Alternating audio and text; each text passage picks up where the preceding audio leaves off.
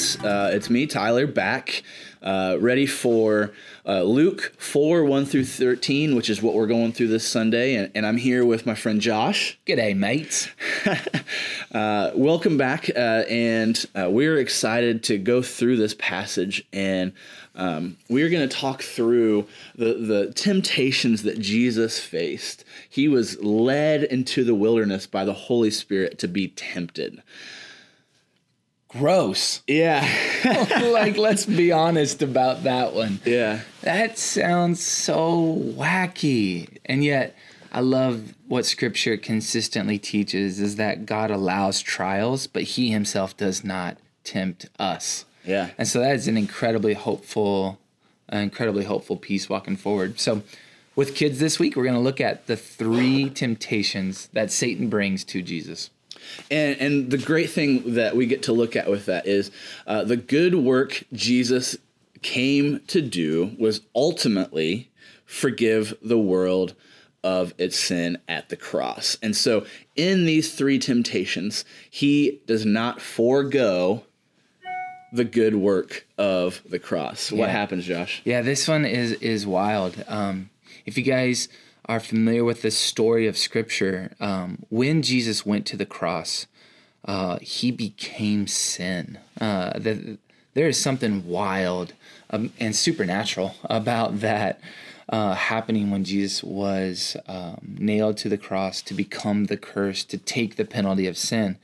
And something that we have found in researching and writing this lesson is Satan was giving Jesus the opportunity to have power and to have glory and to have honor apart from becoming sin. And so that's the fundamental teaching idea that we want students to grasp, is that this was a way around the cross, but Jesus chose to walk to the cross, especially from the outset of His ministry. Yeah, absolutely.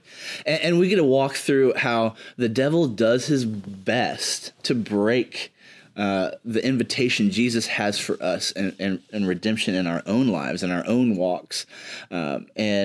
So specifically what he does is he uses Scripture. Mm-hmm. This is crazy.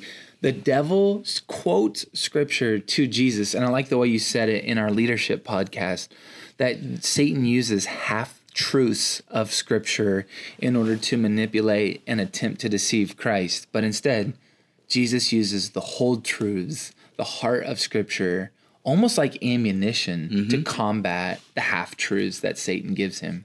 Yes, absolutely. And so the level three, the walkout that we are going to go with this Sunday morning is we're going to ask them, what temptations are common and what is Scripture, what is some Scripture that you can use as ammo to fight the temptation?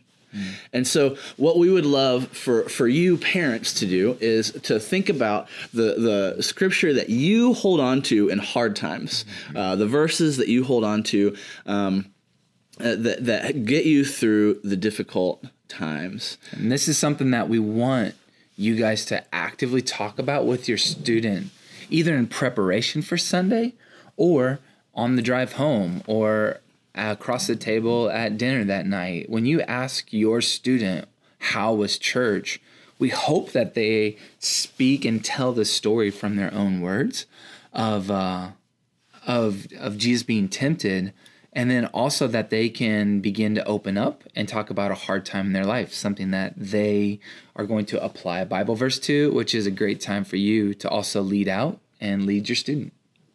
Yep.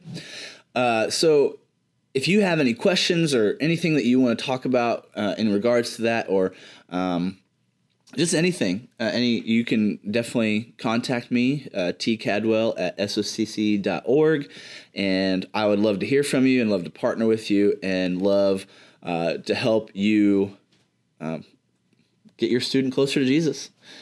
So I hope you know we're praying for you, we're here with you, and we're just excited for this Sunday.